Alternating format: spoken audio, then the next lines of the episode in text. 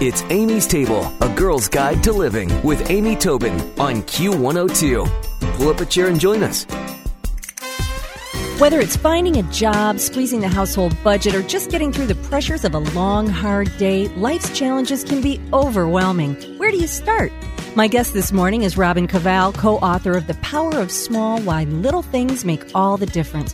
Robin and her co author, Linda Kaplan Thaler, say that we should start small.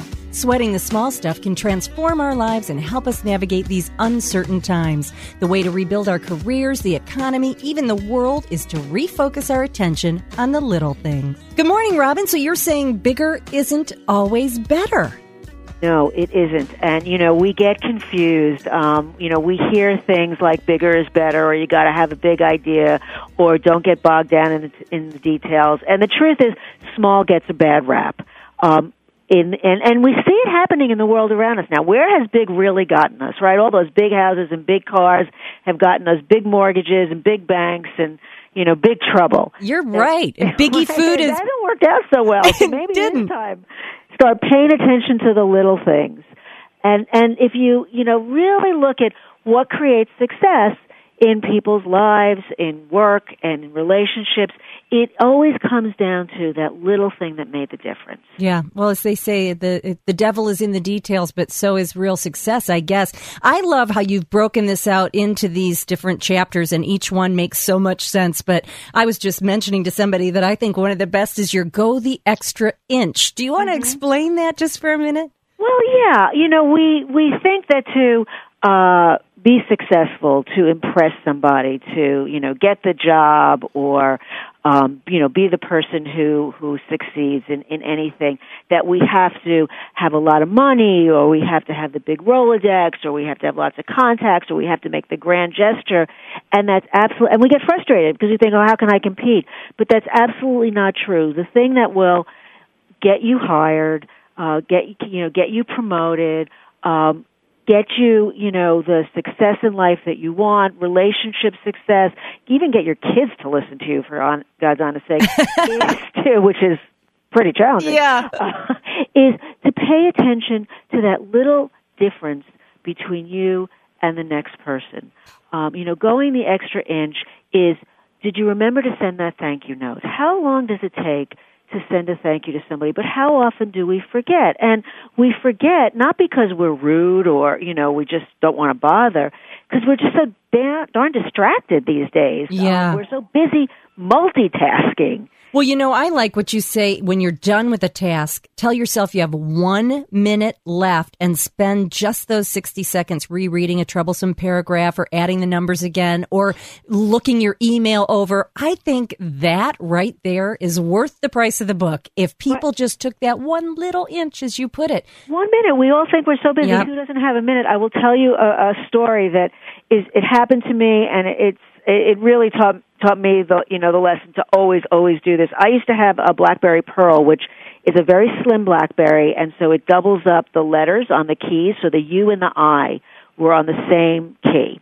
Now, my agency does the advertising for the Aflac Duck. Yes, congratulations, by the way. Wow. So I type the word duck more than the average person. Don't worry, I'll keep this story very clean. Anyway, I typed this incredibly long email to my very, very important clients all about the duck is so wonderful, the duck is this great idea, we should do more with the duck.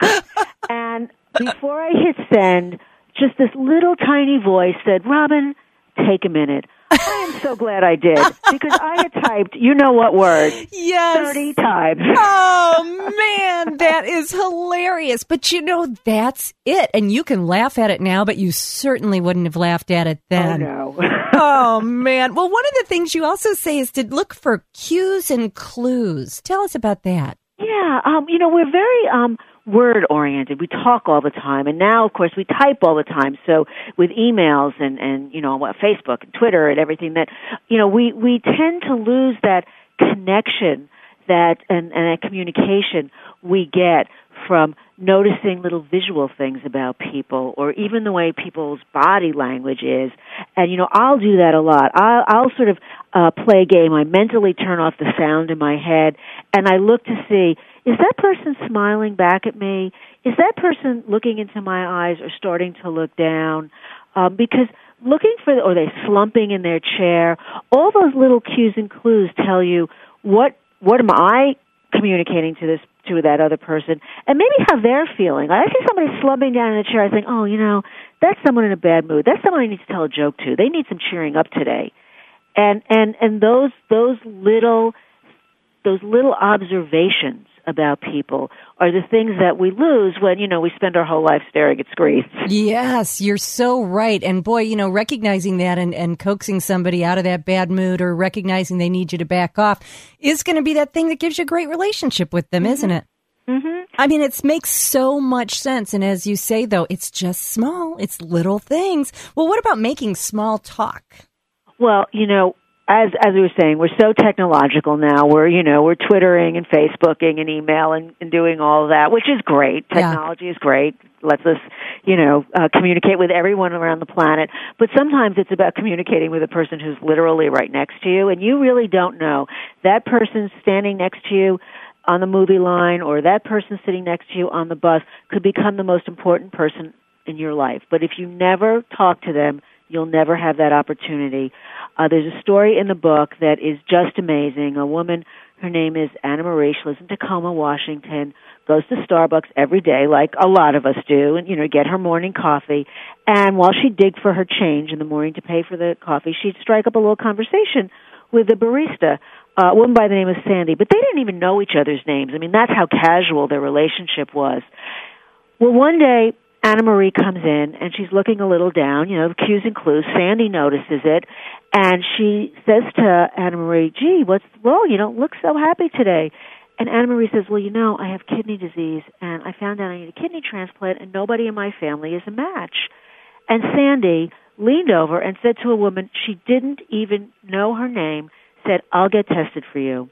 Wow. And she did, and she was a match, and they had the surgery, and both women are, a year later, are incredibly happy and healthy, and, you know, so if you think small talk doesn't matter, it really matters. It can actually save your life. Wow. Memo to myself, chat up everybody I run into. you never know when you're going to need somebody, a friend. Yeah. I hope you never need a friend for that. No, me too. But that is amazing. That is amazing. That's a powerful, powerful lesson. Well, one of the other things you talk about is taking baby ta- baby steps. And in all these days of talking about multitasking, you say we should mini task. Yes, become a mini tasker. You know, we we we we think we can multitask, uh, but we really can't. Our brains really can't do that many things at once, and then we get frustrated, or we don't even know where to start. You know, the that that big project. You know, whether it's something at work or organizing the family reunion, and we get frustrated with ourselves. Uh, but you know, when we get stuck in that I don't know what to do syndrome. But when you mini task, what you do is you say, I don't have to do everything today. All I need to do is three things make a list of three things that you can do. We can we can all accomplish that. And when you do that, you succeed. And success makes us feel good. Yep. So when we feel good, we get, you know, more energy to do more things the next day and you take all that pressure off of yourself that gets you into that big procrastination swirl that you know we all have sat there and stared at our desk and you know go oh my god you know yeah I can't, it, I can't do this but that success would snowball just as the frustration would I, I love that well i've got to say there is so much really just genuinely good advice throughout the book was there something small that led to your success with the Aflac duck uh, well, you know, it's very funny. We had been invited to go to Columbus, Georgia, where they're based. Uh, this is now 10 years ago. And we sat, you know, typical business meeting. We had sat in this huge room with briefing binders and charts and lots of people and all sorts of statistics. And, you know, we'd walked out of this room and our heads were absolutely swimming. We had no idea what we should do to help this company become well known. And that's, you know, what they'd said to us that they needed to, um, they needed new advertising. And then just by chance, we stepped into the elevator, my partner Linda and I, to leave, and the CEO of the company uh, stepped in with us, a very nice man. His name is Dan Amos. He was making a little chat with us, and he, you know, patted one of us on the shoulder, and he said, "I know you'll do a good job.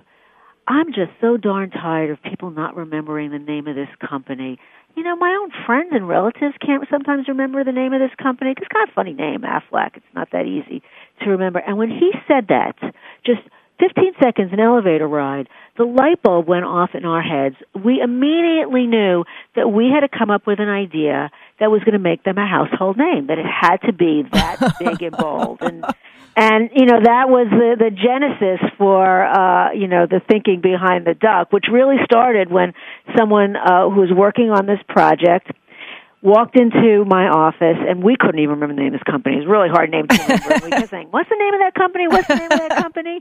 And he walked into my office and he played a trick on me. He said, Robin, I can't remember the name of the company. And I started going, Aflac, Aflac Sport, you better remember. And he stuck his fingers over my nose and I went, Aflac. and he said, You sound like a duck quacking. And that's my idea.